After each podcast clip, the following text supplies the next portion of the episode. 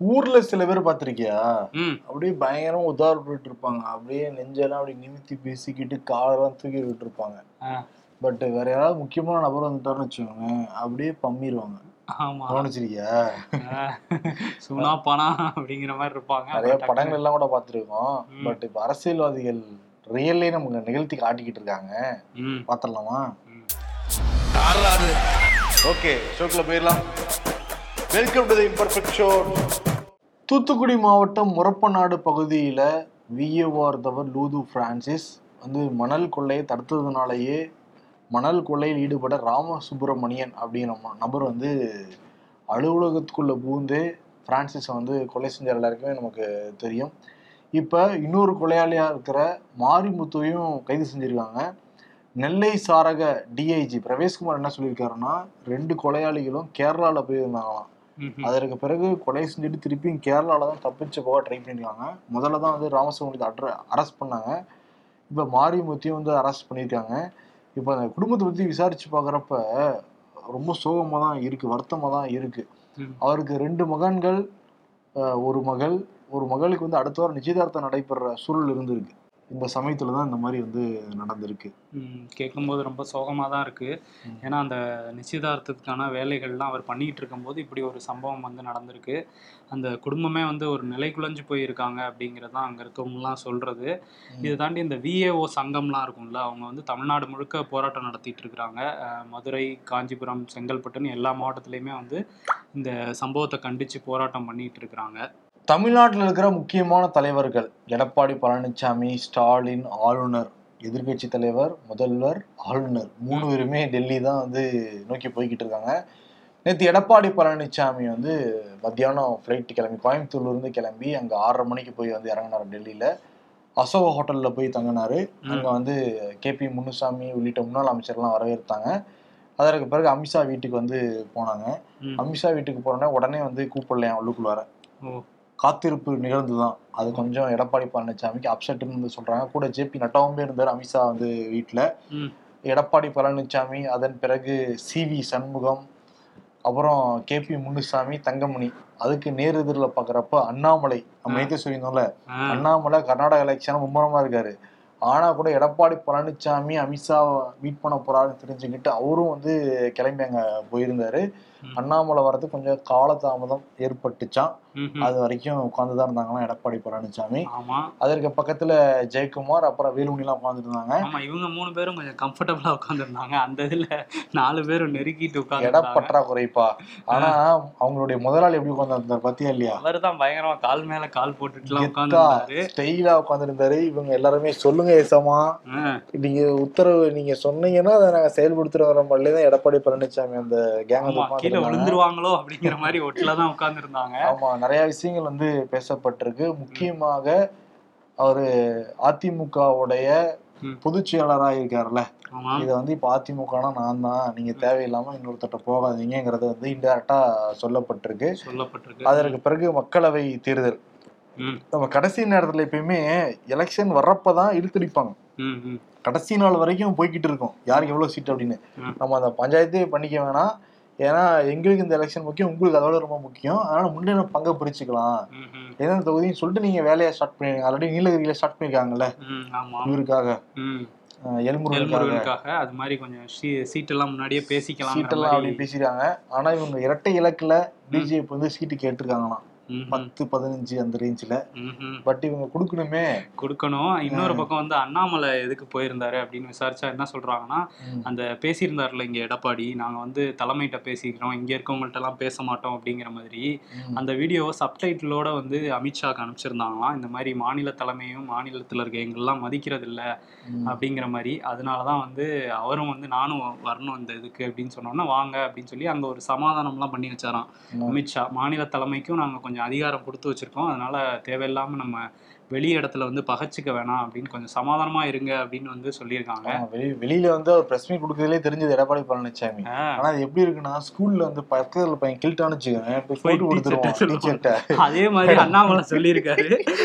கிள்ளிட்டான் பேசி வந்துட்டு டீச்சர் கூப்பிட்டப்பா. ரெண்டு பேரும் சமாதானமா இருக்கணும் புரிஞ்சா இல்லையா. ரெண்டு பேரும் நண்பலா கை கொடுங்க. அப்படின்னு கை கொடுத்து வைப்பாங்கல்ல. அதே மாதிரி தான் அமித்ஷா நட்டாம பண்ணிருக்காங்க. பண்ணியிருக்காங்க. இது எடப்பாடி பழனிசாமி வெளியே இந்த ஸ்டேட்மெண்ட் பாத்தியா? இதே எடப்பாடி பழனிசாமி தான் பன்னெண்டு நாளைக்கு தமிழ் புத்தாண்டுக்கு அடுத்த நாள். பதினஞ்சாம் தேதி. பதினஞ்சாம் தேதி என்ன சொல்லியிருந்தாரு? முக்கியமான தலைவர்களை பத்தி கேளுங்க. நாங்கெல்லாம் எவ்வளவு பெரிய கட்சியில வந்திருக்கோம். நீங்க வந்து சும்மா ஏதோ அவரை முன்னிலைப்படுத்தணும்னு ஏதோ ஒண்ணு பேசிடுவோம் அதெல்லாம் நீங்க கேள்வியை கேட்பீங்களா ஆமா முதிர்ச்சியற்ற அரசியல்வாதி அண்ணாமலைங்கிற மாதிரி தான் பேசியிருந்தாரு. பேசியிருந்தாரு. நேத்து. நேத்து வந்த உடனே ம். பத்திரிக்கையாளர்கள் நீங்க தான் எங்களுக்குள்ள டெஸ்ட் பண்ணி பிரிச்சு விட பாக்குறீங்க. மனசாட்சி இருக்கிறவங்க அப்படி சொல்லுவாங்களா? ஆமா. அன்னைக்கு எடப்பாடி பழனிசாமி பேசணும் அவரே போட்டு பார்த்தா தெரியும். அண்ணாமலை இன்டெரக்டா கழுவி கழுவி ஊத்தா. அண்ணாமலையை பத்தி என்கிட்ட கேட்கவே கேட்காதீங்க கேட்கவே கேட்காதீங்க. நாலு அஞ்சு டைம் அவர் தான் சொல்றாரு. சொன்னாரு இன்னைக்கு எங்களுக்குள்ள எந்த பகையும் இல்ல உரசலும் இல்ல நல்லா தான் இருக்கும் அப்படின்னு சொல்லிட்டு நீங்க தான் வந்து மூட்டி விடுற மாதிரி கேள்வி கேக்குறீங்க அப்படின்னு சொல்லிட்டாரு. முதிர்ந்த அரசியல்வாதி இல்லைன்னு சொன்னது யாரு? கேட்ட கேள்வியே வேற. அதுக்கு இவர் தான் டேமேஜ் பண்ற மாதிரி பதிலே சொன்னாரு. ஆனா இங்க வந்து அப்படியே மாத்திட்டாரு. இதுல தெரியுது யார் முதிர்ந்த அரசியல் தலைவர்? தலைவர் அப்படிங்கிறது அரசியல்வாதிங்கிறது எல்லாம் இப்படிதான். பத்து நாளைக்கு முன்னாடி ஒரு பேச்சு பத்து நாளைக்கு அப்புறம் ஒரு பேச்சு தான் இருக்கு எல்லா பக்கமும். அந்த- ரூம்குள்ள போயிட்டு வந்தாங்கல்ல ஒரு நாற்பத்தஞ்சு நிமிஷம் நடந்துச்சுல்ல அந்த சந்திப்பு. வெளியே வந்தோன்னு அப்படியே மாறிட்டாரு. ஆமா. நட்டா ஒன்லி அப்சர்வ் தான் பண்ணிக்கிட்டு இருந்தாராம். ஏன்னா அங்க அவருக்கு அவரு- பாஸ் வந்து அமித்ஷா தானே. மற்றபடி சிவி சண்முகம் ஜெயக்குமார் சில சில பாயிண்ட்ஸ் எல்லாம் சொல்லியிருக்காங்க. பில் பாய்ஸ் தான் ரெண்டு பேரும் ஆப்போசிட் ஆப்போசிட் உட்காந்துக்கிட்டு தலையாட்டிட்டு இருந்தாங்களாமா? ஆமா. ஆனா முன்னாள் அமைச்சர் நிறைய பேர் அங்க போயிருந்தாங்க. ம். விஜய் பாஸ்கர் கரூர் விஜய் பாஸ்கர் அதுதான் இவரு எடப்பாடியை வரவேற்கணுங்கிறதுக்காகவே முந்தின ஃபிளைட்ல அங்க போயிட்டாங்க போல. போயிட்டு வரவேற்றிருக்காங்க ஆமா. அதே மாதிரி ஓபிஎஸ் குரூப் சொல்லிட்டு இருந்தாங்கல்ல கொடநாடு கொலை விவகாரத்துல நிச்சயம் வந்து கைது ஆவாரு அப்படின்னு சொல்லிட்டு அந்த திருச்சி மாநாட்டுல பேசியிருந்தார் வைத்தியலிங்கம் இப்ப சிபிசிடி எப்படி விசாரிக்கிறாங்கன்னு விசாரிச்சு பாக்குறப்ப என்ன தெரியுதுன்னா அந்த கனகராஜ் இருக்கார்ல அந்த ஏப்ரல் மாதம் வந்து கொலையும் கொள்ளையும் நடந்தது கொடநாடு பங்களால. அதுல ஏ ஒன் குற்றவாளி வந்து கனகராஜ் தான். அவர் வந்து ஆக்சிடென்ட்ல வந்து இறந்து போனாரு. ஆக்சிடென்ட்ல இறந்து போறதுக்கு முன்னாடி ஒரு ஜோசியர் வந்து பார்த்தாராம். இப்போ அந்த ஜோசியரை விசாரிக்க போறதா சொல்றாங்க. தேவைப்படும் பட்சத்துல சசிகலாவையும் விசாரிக்கலாம் அப்படிங்கிற ஒரு இதுவும் தகவலும் வெளியாயிருக்கு ஓ சசிகலாவை திரும்பவும் விசாரிக்கலாம் அப்படின்னு சொல்றாங்க. இன்னொரு பக்கம் சசிகலா வந்து உச்சநீதிமன்றத்துல ஒரு கேவியட் மனு போட்டிருக்காங்க இன்னைக்கு. என்ன அப்படின்னா ரெண்டாயிரத்தி பதினேழுல அவங்க பொதுச் செயலாளர் ஆனாங்க ஆனாங்கல்ல அந்த பொதுக்குழுல ஆக்கிக்கிட்டாங்கல்ல. அதுல இருந்து வந்து அதுக்கப்புறம் எத்தனை ஒரு ஆகுதுப்பா. இல்ல சொல்லு. எத்தனை பேரை நீக்குவாங்க? அப்ப ஆரம்பிச்சது இந்த நீக்கல் படலம். அது என்ன ஆச்சுன்னா. அதுக்கப்புறம் ஒருங்கிணைப்பாளர் இணை ஒருங்கிணைப்பாளர்னு பதவி கொண்டு கொண்டு வந்து ஓபிஎஸும் இபிஎஸும் சேர்ந்து சசிகலா வந்து கட்சியை விட்டே நீக்குனாங்க. அதை எதிர்த்து வந்து இது செல்லாதுன்னு நீங்க அறிவிக்கணும்னு உயர்நீதிமன்றத்துல வழக்கு போட்டிருக்காங்க சசிகலா. அந்த வழக்கு நடந்துகிட்டே இருந்தது. அதுல வந்து செம்மலை இருக்கார்ல அதிமுகல. அவர் என்ன பண்ணியிருந்தாரு? இந்த மனுவை வந்து அதாவது சசிகலாவோட மனுவை நீங்க தள்ளுபடி பண்ணணும்னு அவர் ஒரு மனு போட்டிருந்தாரு. ஓ, செம்மொழில ஆக்டிவா இருக்காரா? இருக்காரு. அவர் போட்டிருந்தாரு.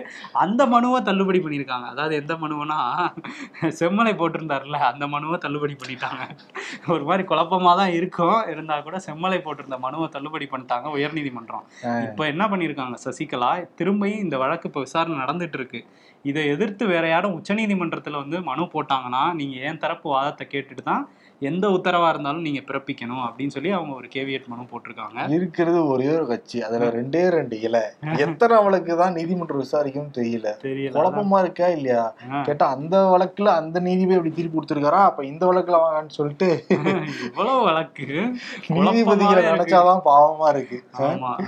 தமிழ்நாடு அரசியல்ல சூடு பிடிச்சிருக்கிறது அந்த ஆடியோ விவகாரம் தான் அந்த ஆடியோ விவகாரத்தை பத்தியும் பேசுனாங்களாம் அமித்ஷா கிட்ட? அதே. மாதிரி திமுகவுடைய அமைச்சர்களுடைய ஊழல் பத்தியும் வந்து பேசப்பட்டிருக்கு. இதெல்லாம் பேசப்பட்டிருக்கு. பேசாம வந்திருப்பாங்க தமிழ்நாடு அரசியல் சொல்லலாம் பேசியிருப்பாங்க நிச்சயமா.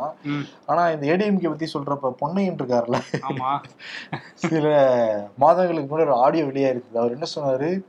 தொழில்நுட்பத்தை பயன்படுத்தி எனது குரலை மாற்றி விட்டார் அப்படின்னாரு. ஆக்சுவலி அப்படிலாம் பண்ண முடியாதான் இங்கிலீஷ்ல மட்டும் தான் பண்ண பண்ண முடியுமா? ஓகே. தமிழ்ல எல்லாம் ஒன்றும் அந்த ஆப்ஷன் வரலன்னாங்க.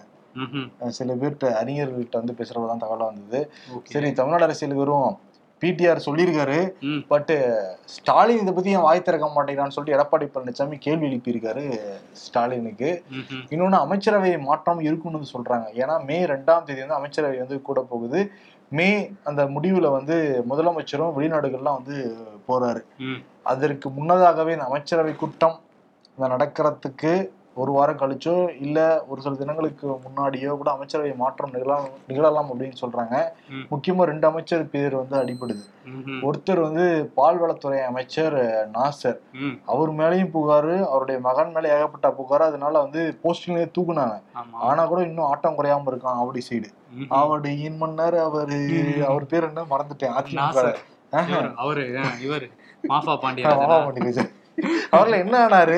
அவர் தான் எடப்பாடி கால்ல எல்லாம் போய் விழுந்தாரு. விழுந்தாரு அவரெல்லாம் கூட்டிட்டு போலையா? அவ்வளவுதான் அவரை மறந்துட்டாங்க. நீங்க ஓரமா okay. தேவைப்பட்டா கூப்பிட்டுக்கிறோம். அப்படின்னு வந்து கிராஸ் ஆக்டாரு அதான் நாசர் ஓரங்கட்டலாம்னு நினைக்கிறாங்க போல இருக்கு திமுகல. ஓகே. ரெண்டாவது இடத்துல யார் இருக்காங்கன்னா ஆதி திராவிட நலத்துறை அமைச்சர் கயல்விழி அவங்க மேல ஏகப்பட்ட புகார் வந்து போய்கிட்டு இருக்காங்க அதனால அவங்களும் மாற்றப்படலாம் அப்படிங்கிறாங்க.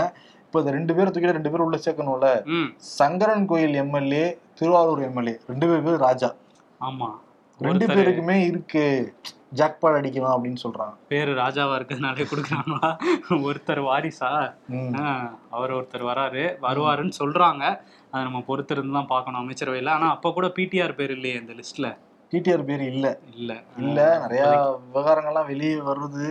பட் கன்ஃபார்ம் மட்டும் தானே நம்ம வந்து சொல்ல முடியும். ஆமாம். இப்போதைக்கு இப்படிதான் இந்த ரெண்டு பேரை மாற்றப்படலாம் அப்படிங்கிற தகவல் தான் இருக்குது. இருக்கு. ஆனா செந்தில் பாலாஜிலாம் மாத்தவே முடியாது. ஏன்னா அந்த இதுல நம்பர் ஒன்ல இருக்கிறது அவர்தான். எதுல? குடும்பத்துக்கு பிடிச்ச ஒரு நம்பர் ஓ, பட்டியல்ல அதுலயா? செந்தில் பாலாஜி. அதுல நம்பர் ஒன் ஆமா அதே மாதிரி இந்த உயர்நீதிமன்றம் இடைக்கால தடை கொடுத்துட்டாங்க பாத்தியா? ஆமா. அந்த மது பரிமாறலாம் விளையாட்டு அரங்கங்கள்ல அப்புறம் வந்து சர்வதேச நிகழ்ச்சிகள்லாம் மது பரிமாற உரிமம் வழங்குவோம்னு தமிழ்நாடு அரசு சொல்லியிருந்தாங்கல்ல. அதுல இந்த மேரேஜ் ஹாலை நீக்கிட்டா கூட மற்றதுக்கு வந்து உரிமம் வழங்குவோம்னு சொல்லியிருந்தாங்க. அதை எதிர்த்து ஒரு பொதுநல வழக்கு போடப்பட்டுச்சு. அதுல வந்து இப்ப அந்த அரசாணைக்கு இடைக்கால தடை விதிச்சிருக்கு உயர்நீதிமன்றம். இந்த வழக்கை ஜூன் மாசத்துக்கு ஒத்தியும் வச்சிருக்காங்க. அதனால இப்போதைக்கு நீங்க அந்த லைசன்ஸ் கொடுக்க முடியாது தமிழ்நாடு அரசு அப்படிங்கிறது தான் செய்தி. சொல்றாங்க. இப்ப ஐபிஎல் மேட்ச்ல சென்னையில் நடக்கிற மேட்ச்ல குடிப்பாங்களா குடிக்க மாட்டாங்களா? வாய்ப்பு இல்லை அதான் தடை கொடுத்துருக்காங்கல்ல? தடை விதிச்சிருக்கு கொடுத்துருக்காங்க. பட் பார்ப்போம் நீதிமன்றம் சொன்னாங்க கேக்குறாங்களா இல்லையான்னு. ஆனா ஐபிஎல்ல டிக்கெட் வாங்குறதுக்கு. இன்னைக்கு சென்னையில குடும்ப பெண்கள்லாம் லைன்ல நின்றுகிட்டு இருந்தாங்க கை குழந்தையோட. பெரிய கியூ பெண்கள் கியூங்கிறது ரொம்ப பெரிய கியூவா வந்து இருந்தது. தோனி ஃபேன்ஸா தெரியல சரி வாங்கியிருக்காங்க. வாங்கியிருக்காங்க. இன்னொரு பக்கம் அந்த உயர்நீதிமன்றம் பத்தி பேசணும்ல இன்னைக்கு வந்து அந்த ஆன்லைன் சூதாட்டத்துக்கு எதிராக தடை விதிக்க கூடாது அப்படின்னு அந்த கம்பெனிகள்லாம் வழக்கு போட்டிருந்தாங்கல்ல அந்த வழக்கு வந்து விசாரணைக்கு வந்துச்சு. அதுல இப்ப என்ன சொல்லியிருக்காங்கன்னா தமிழ்நாடு அரசு வந்து இதுல பதிலளிக்கணும். பதிலளிச்சாதான் இதுல அடுத்த கட்ட நாங்க விசாரணையே பண்ண முடியும்னு சொல்லியிருக்காங்க. அதனால தமிழ்நாடு அரசு தரப்புல இனிமே பதில் தாக்கல் பண்ணுவாங்க பதில் மனு. ஏன்னா தமிழ்நாடு அரசு உடனே பண்ணுவாங்க. ஏன்னா ஆளுநர் கேள்வி உடனே உடனே போய் கொடுத்தாங்கல்ல. கொடுத்தாங்க. நீதிமன்றம் கேள்வி கேட்டாலும் உடனே போய் கொடுக்கணும்ல. சட்டத்துறை. அமைச்சர் எத்தனை நாள் கழிச்சு சொல்றாருன்னு பார்ப்போம் நீதிமன்றத்துல. சரி அதே மாதிரி முதலமைச்சர் ஒருத்தர் ஏமாத்தினார்ல மாற்றுத்திறனாளி. ஆமா வினோத் பாபு அப்படிங்கிறவர் வந்து ராமநாதபுரம் மாவட்டத்தை சேர்ந்தவர். இவர் வந்து இந்த மாதிரி கோப்பையை வாங்கிட்டு வந்து ஒரு கடையில வாங்கிட்டு வந்து கொடுத்துருக்காரு. அதை. நம்பி அமைச்சர் ராஜகண்ணப்பன் வந்து முதலமைச்சர்லாம் கூப்பிட்டு வந்தார்ல. அதுக்கப்புறம் விசாரிச்சாங்க. விசாரிச்சதுல வந்து ராஜகண்ண பண்ணிட்டே ஒரு லட்ச ரூபா அவர் போட்டிருக்காராம். நிறைய பேர்கிட்ட போட்டிருக்காரு. அதுல ஒரு பேக்கரி உரிமையாளர்கிட்ட ஒரு லட்ச ரூபா வாங்கியிருக்காரு. இந்த மாதிரி நான் வெளிநாட்டுக்கெல்லாம் விளையாட போறேன் அப்படின்னு சொல்லி. அவங்களும் நம்பி நிறைய பேர் வந்து நிதியெல்லாம் கொடுத்துருக்காங்க. அதுல இப்ப இந்த பேக்கரி உரிமையாளர் வந்து புகார் கொடுத்துருக்காரு. ஒரு லட்ச ரூபாய் என்கிட்ட ஏமாத்திருக்காருன்னு. அதுல வழக்கு பதிவு பண்ணியிருக்காங்க. அதுவும் ஃபோர் டுவெண்ட்டி பிரிவுல அந்த ஏமாத்திட்டாருங்கிற இதுல வந்து வழக்கு பதிவு பண்ணியிருக்காங்க. பேக்கரி உரிமையாளர் கொடுக்குறாரு. முதலமைச்சர் கொடுக்கலையா புகாரு? என்னையும் ஏமாத்திட்டாருங்க. என்கிட்ட போட்டோ தானேங்க எடுத்தாரு. அவர்கிட்ட அமைச்சர்ட்ட பணம் வா- வாங்கிட்டாருங்க அமைச்சர்கிட்ட வாங்கினதா தகவல் வேற வெளியே இருக்கே. சரியா இருக்கு. ஆனா அது தெரியல. அது இப்போ வரையும் ஆனா இவரு புகார் கொடுத்திருக்காரு. ஆனா பாருங்க அவர்கிட்ட வந்து அவர் நான் பாகிஸ்தான் போய் விளையாண்டேன் ஆப்கானிஸ்தான் போய் விளையாண்டேன்னு இருக்காரு. அவர்கிட்ட பாஸ்போர்ட்டே இல்லையா பாஸ்போர்ட் கிடையாது. விளையாட்டுத்துறை அமைச்சர். உதயநிதி ஸ்டாலின் வேற அவ்வளவு பெரிய கப்பை பார்த்தா டவுட் வந்து விளையாட்டுத்துறை கப்பு இவ்வளவு அமைச்சர் பெருசா கொடுக்கவே மாட்டாங்களே அப்படிங்கிற எல்லா இடங்கள்லயும் இவ்வளவுதான் கப்பு இருக்கும். அவர் வாங்கின கப்பு அதியா இந்த கோவில் படுத்த நடுவில் நல்லா அடிங்க துண்டு கொடுக்குற மாதிரி அவ்வளவு பெரிய கப்பு அடிச்சிருக்காரு போல வெளிநாட்டுல அதெல்லாம் ரெண்டு துண்டு ஆனா இவங்க தலையில போட்டாரு அவரு. வடிவேல் அவர் தலையிலே போட்டுட்டு அடிப்பாரு. இவர் அடிச்சுட்டு வந்து அவங்க தலையில போட்டாரு. ஆமா இப்ப ராகுல் தலையில துண்டை கொடுத்தா உட்கார வச்சிருக்காங்க. பட் அவர் கேட்க மாட்டேங்கிறாருப்பா. ம் ராகுல் காந்தி. கேள்வி. மேல கேள்வி கேட்டதுனாலதான் வீடு போயிடுச்சு. எம்பி பதவி வந்து போயிடுச்சு. இப்ப என்ன கேள்வி கேக்குறாருன்னா அந்த பிஎம் கேர் பிஎம் கேர் ஞாபகம் இருக்கா? ஆ, ஞாபகம் இருக்கு கோவிட் காலத்துல ஆமா. எல்லார்ட்டையும் பணம் எல்லாம் கேட்டார்ல பிஎம் ஆமா. அப்ப வந்து எல்லாருமே வந்து பணம் எல்லாம் கொடுத்துருந்தோம் நம்ம எல்லாம் கூட வந்து கொடுத்துருந்தோம். அதுல இந்த அரசு பொதுத்துறை நிறுவனம் மட்டும் ரெண்டாயிரத்தி தொள்ளாயிரம் கோடி கொடுத்துருவாங்க சரியா? அது எந்த. கணக்கு வழக்குமே கிடையாது. எல்லாம் பொதுமக்களுடைய வந்து ஒரு பணம் பொதுமக்களும் அதுல பணம் கொடுத்துருக்காங்க. அது கேட்டா டாக்குமெண்டே இல்லை. என்ன செலவு பண்ணனே தெரியல. அதெல்லாம் இதுல சொல்ல முடியாது அப்படிங்கிறாங்க. இதுக்கு பதில் சொல்லி ஆகணும்னு சொல்லிட்டு திருப்பி விடாம அதை ஆரம்பிச்சிருக்காரு. மறந்துட்டோம் அதை. ஞாபகப்படுத்துறாரு. பழசெல்லாம் கிளறி கிளறி ஞாபகப்படுத்துறாரு ராகுல் காந்தி. ஞாபகப்படுத்துறாரு. ராகுல் காந்தி பத்தி பேசும்போது அந்த குஜராத்ல வந்து மேல்முறையீடு பண்ணியிருந்தாருல அந்த மோடி பெயர் விவகார வழக்குல அதுல என்ன பண்ணிட்டாங்க? அங்க கீதா கோபி அப்படிங்கிற ஒரு நீதிபதி அமர்வுல தான் அந்த வழக்கு வந்து விசாரணைக்கு வந்திருக்கு. அவங்க வந்து நான் இதுல இருந்து விலகிக்கிறேன் அப்படின்னு சொல்லியிருக்காங்க. அதுக்கான காரணத்தை அவங்க சொல்லலை. இருந்தா கூட நான் விலகிக்கிறேன். வேற ஒரு நீதிபதியை கொண்ட அமர்வுல வந்து இதை மாத்துவாங்க அப்படின்னு சொல்லி சொல்லியிருக்காங்க. எப்பயும் காரணம் சொல்லுவாங்களே. காரணம் சொல்லாம கூட காரணம் வந்து அவங்க எதுவுமே சொல்லல. வந்து விலகிக்கிறேன். வேற ஆள் விசாரிப்பாங்கங்கிற மாதிரி தான் சொல்லியிருக்காங்க. ஆனா உச்சநீதிமன்றத்துல அண்மை காலமா பாத்தியா? உச்சநீதிமன்றமாகட்டும் உயர்நீதிமன்றமா இருக்கட்டும் ரொம்ப இக்கட்டான வழக்கு. பிஜேபிக்கு எதிரான ஒரு வழக்கா இருந்ததுன்னா அதுல நீதிபதிகள் கிளம்புறேன் சார். இதை வேற ஆள்கிட்ட கொடுத்துருங்க சார் அப்படிங்கிற மாதிரி வந்து கிளம்புறாங்க. இது என்ன மாயமோ மந்திரமோ அப்படிங்கிறது தெரியல. பிஜேபி வந்து அரவிந்த் அரவிந்த் கெஜ்ரிவால் மேல ஒரு குற்றச்சாட்டு வச்சிருக்காங்க. ஆமா. நாற்பத்தஞ்சு கோடிக்கு பங்களா வாங்கியிருக்காராமே. நாற்பத்தஞ்சு கோடிக்கு அவரோட அந்த அரசு இல்லம் இருக்குல்ல சிஎம் இல்லம் அதை வந்து ரெனோவேட் பண்ணியிருக்காரு அப்படின்னு சொல்லி சில ஆவணங்கள்லாம் வந்து பாஜக வெளியிட்டிருக்காங்க. வெளியிட்டு அவர் பதவி விலகணும் அப்படின்னு சொல்லியிருக்காங்க. அந்த ஆவணத்தில் வந்து நாற்பத்தி நாலு புள்ளி ஏழு எட்டு கோடி செலவு பண்ணியிருக்காரு. மொத்த ரெனோவேஷனுக்கு அதாவது ரெண்டாயிரத்தி இருபதுலேருந்து இருபத்தி ரெண்டு அந்த காலகட்டத்துக்குள்ள ஆறு தடவை அந்த ஃபண்டை வந்து ரிலீஸ் பண்ணியிருக்காங்களாம். அரசு. ஃபண்டை ரிலீஸ் பண்ணி ரெனோவேட் பண்ணியிருக்காங்கன்ட்டு பாஜக குற்றச்சாட்டு சில ஆவணங்கள்லாம் கொடுத்துருக்காங்க. அந்த ஆவணங்களை பார்க்கும்போது இந்த கர்டன்ஸ்லாம் போடுவோம்ல ஜன்னலுக்கு. அதுக்கு தொண்ணூத்தி ஏழு லட்ச ரூபா செலவு பண்ணியிருக்காங்கன்னு சொல்லியிருக்காங்க. கிச்சனுக்கு வந்து இதுக்கு தொண்ணூத்தி ஏழு லட்சத்துல என்னப்பா தங்கத்திலேயே போடுறாங்க அவங்க? அந்த மாதிரி சொல்லியிருக்காங்க. ஆனா வந்து இப்ப காங்கிரஸும் என்ன பண்ணியிருக்காங்க. ஆமா அவர் பதவி விலகணும் பிஜேபி சொல்றது கரெக்ட் தான் அப்படின்னு சொல்லியிருக்காங்க. சொல்லிட்டு என்ன சொல்லியிருக்காங்க? கொரோனா காலத்துல அவன் ஆக்சிஜன் கிடைக்காம அலைஞ்சிட்டு இருந்தான். இவர் வீட்டை வந்து ரெனோவேட் பண்றதுக்கு நாற்பத்தி நாலு கோடி செலவு பண்ணியிருக்காரு அப்படின்னு சொல்லி கொந்தளிச்சிருக்காங்க அப்ப அவரோட இல்ல. அரசியல் அரசு தான் அரசு பணத்தை வந்து நிறைய வீணடிச்சிருக்காருன்னு சொல்லி இவங்க குற்றச்சாட்டு வைக்கிறாங்க. ஆனா வந்து அவங்க என்ன சொல்லியிருக்காங்க பொதுப்பணித்துறை சார்புல சில அதிகாரிகள் வந்து நேஷனல் மீடியால பேசும்போது. இல்ல இல்ல இது வந்து பழைய கட்டடத்தை வந்து நாங்க புதுப்பிக்கலாம் இல்ல பழைய கட்டடம் பக்கத்துல புதிய கட்டுமானமே கட்டியிருக்கோம். அவரோட அந்த முகாம் அலுவலகம் தான் கட்டியிருக்கோம். அதனாலதான் இவ்வளவு செலவாயிருக்குன்ட்டு அவங்க ஒரு விஷயம் சொல்றாங்க. ம். ஆனா அரவிந்த் கெஜ்ரிவால் இன்னும் வாய் திறக்கல. வாய் திறக்கல. முகாம் அலுவலகம் கட்டுவாரு. என்ன பிரதமர் மோடி இருபதாயிரம் கோடி கட்டிக்கிட்டு இருக்காருல்ல அதே டெல்லிலாம் கட்டிக்கிட்டு இருக்காரு. ஆமா அப்ப நான் வந்து கேபிட்டலுக்கே வந்து சிஎம் இருக்கு எனக்கு ஒரு முகாம் அலுவலகம் கூட இல்லைன்னா எப்படி கட்டன்ஸுக்கு கட்டன் போடுங்க போட்டுக்கிட்டு தொண்ணூத்தி. லட்சமா டெல்லி சிஎம் அரவிந்த் கெஜ்ரிவால பாக்குறப்ப ஒரு ப்ரொஃபசர் மாதிரியே இருப்பாரு பாத்திருக்கியா ஆனா சிம்பிளான சட்டை தான் போட்டுவாப்ல காஸ்ட்லியான சட்டை தெரியாது பாக்குறப்ப. ஆனா பங்களா. ம். கட்டன்ஸ் மட்டும். அரசு பங்களா கர்டன்ஸுக்கு தொண்ணூத்தி ஏழு லட்சம் சரி ஓகே அதே செய்தி இருக்கும். இதுக்காக வந்தா ப்ரொஃபசர்னு சொன்னாலே நமக்கு மணி ஐஸ்ட் தான் ஞாபகம் வரும். அதே மாதிரி இந்தியாவில் ஒரு மணி ஐஸ்ட் இருக்காரு. அவர்? பேர் ஏடிஎம் பாபாவாம். ஆ. பீகார் மாநிலத்தை சேர்ந்த சுதீஷ் மிஸ்ரா அப்படின்னு வந்து சொல்றாங்க அவரை. அவரோட செல்ல பேர் ஏடிஎம் பாபாவா? ஏடிஎம் பாபா அவரோட பேரு.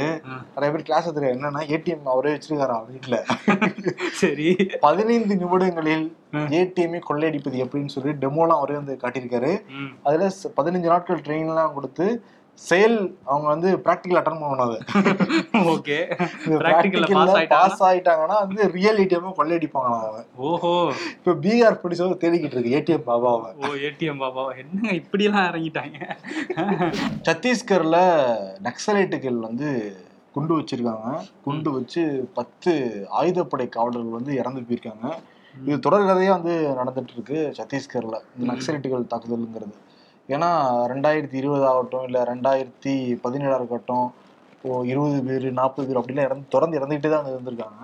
இப்போ நேற்று உள்துறை அமைச்சர் அமித்ஷா வந்து சத்தீஸ்கர் முதல்வர்கிட்ட எல்லாம் கூப்பிட்டு வந்து பேசியிருக்காரு. பிரதமர் மோடி இரங்கல் வந்து தெரிவிச்சிருக்காங்க. இப்போ தீவிரமா இது பண்ண போறாங்க. அந்த ஆயுதப்படை காவலர்களுமே இந்த நக்சலைட்டை ஒழிக்கிறதுக்காக தான் அந்த வேலையில ஈடுபட்டுட்டு திருப்பி வந்துருக்காங்க.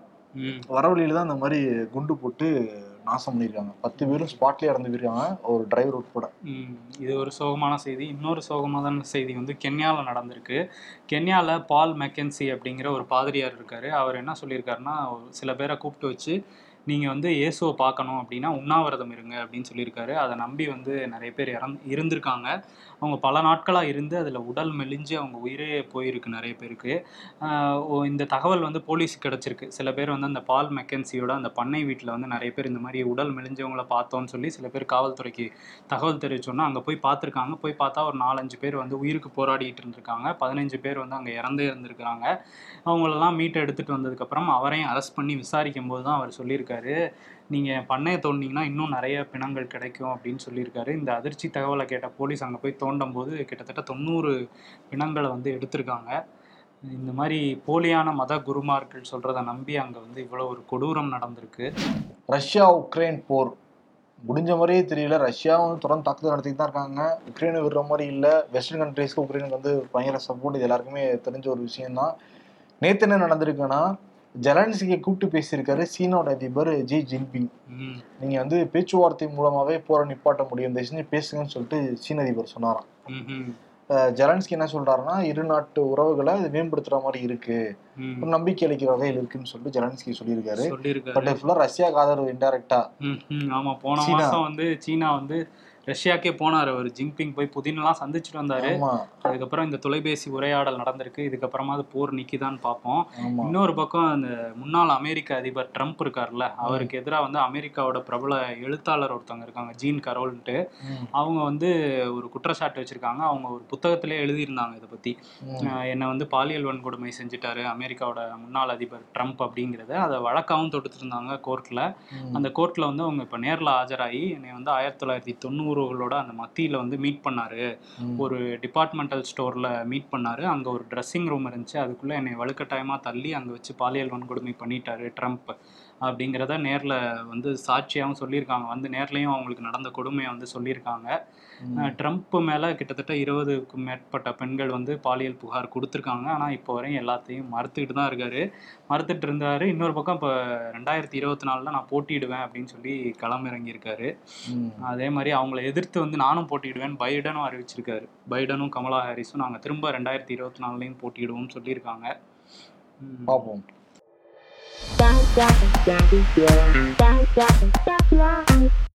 காசு கொடுத்து வாங்கிய உலகக்கோப்பை உளவுத்துறை விசாரணையில் சிக்கிய வினோத் பாபு. திமுகவுக்கே விபூதி அடிச்சிட்டல்ல நீ? நேத்து என்னோட ஃபோன் காணோம்னு தேடிட்டு இருந்தேன். அப்புறம் தான் தெரிஞ்சுது. என்னோட ஃபோன்ல தான் டார்ச் லைட் அடிச்சு தேடிட்டு இருந்தேன்னு. பல பேருக்கு இந்த அனுபவம் நடந்திருக்கும்.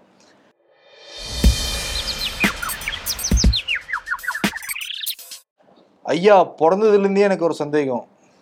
எலெக்ஷன் நேரத்தில் எல்லா கட்சிக்காரங்களும் சொல்லுவாங்களே பூரண மதுவிலக்கு அப்படின்னா என்னங்க ஐயா?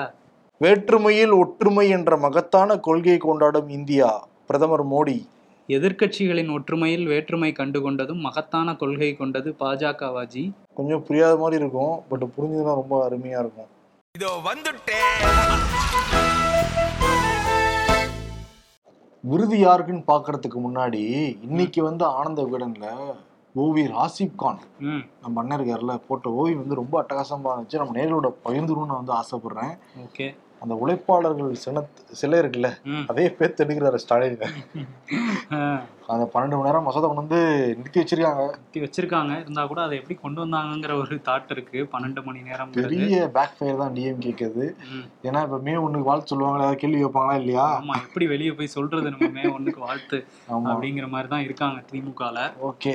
யாருக்கு விருதுன்னா எடப்பாடி பழனிசாமிக்கு இங்க இருந்து கிளம்புறப்ப அப்படியே பாயும் புளியா அங்க போனாப்புல. வரவேற்கிறதுக்கு ஏழு எட்டு பேரை முன்னாடியே வேற அனுப்பிச்சு வச்சிருந்தாரு. அங்க போய் சொல்லுங்க எசமா சொல்லுங்க ஆலம்பனா? அப்படிங்கிற மாதிரி. இருக்கு. பட் நம்ம அவரை பார்த்து நினைக்கலாம்னா டக்ளஸ் அண்ணே. நீங்க தானே ஓனர்னு சொன்னீங்க. பயப்புல பொய் சொல்லியிருப்பாங்க போல இருக்குன்னு பருத்தி வீரன்ல வரும் காமெடி. அதையே சொல்லிடலாமா? அப்படிலாம் அந்த அந்த வார்த்தையில நம்ம உபயோகப்படுத்தக்கூடாது. இல்ல அந்த வார்த்தை டக்ளஸ். நிப்பாட்டிக்கலாம் அதைத்தான் சொல்றேன் நான். அந்த காமெடி அப்படிங்களா எதுக்கு சேர்த்துற இல்ல காமெடியில? அந்த காமெடியில வருமே அதை சொல்றேன். ஓகே. ஓகே. டக்ளஸ் அண்ணனோட நம்ம நிப்பாட்டிக்கிட்டு ஷோவை நிப்பாட்டிப்போம். நன்றி வணக்கம். நன்றி.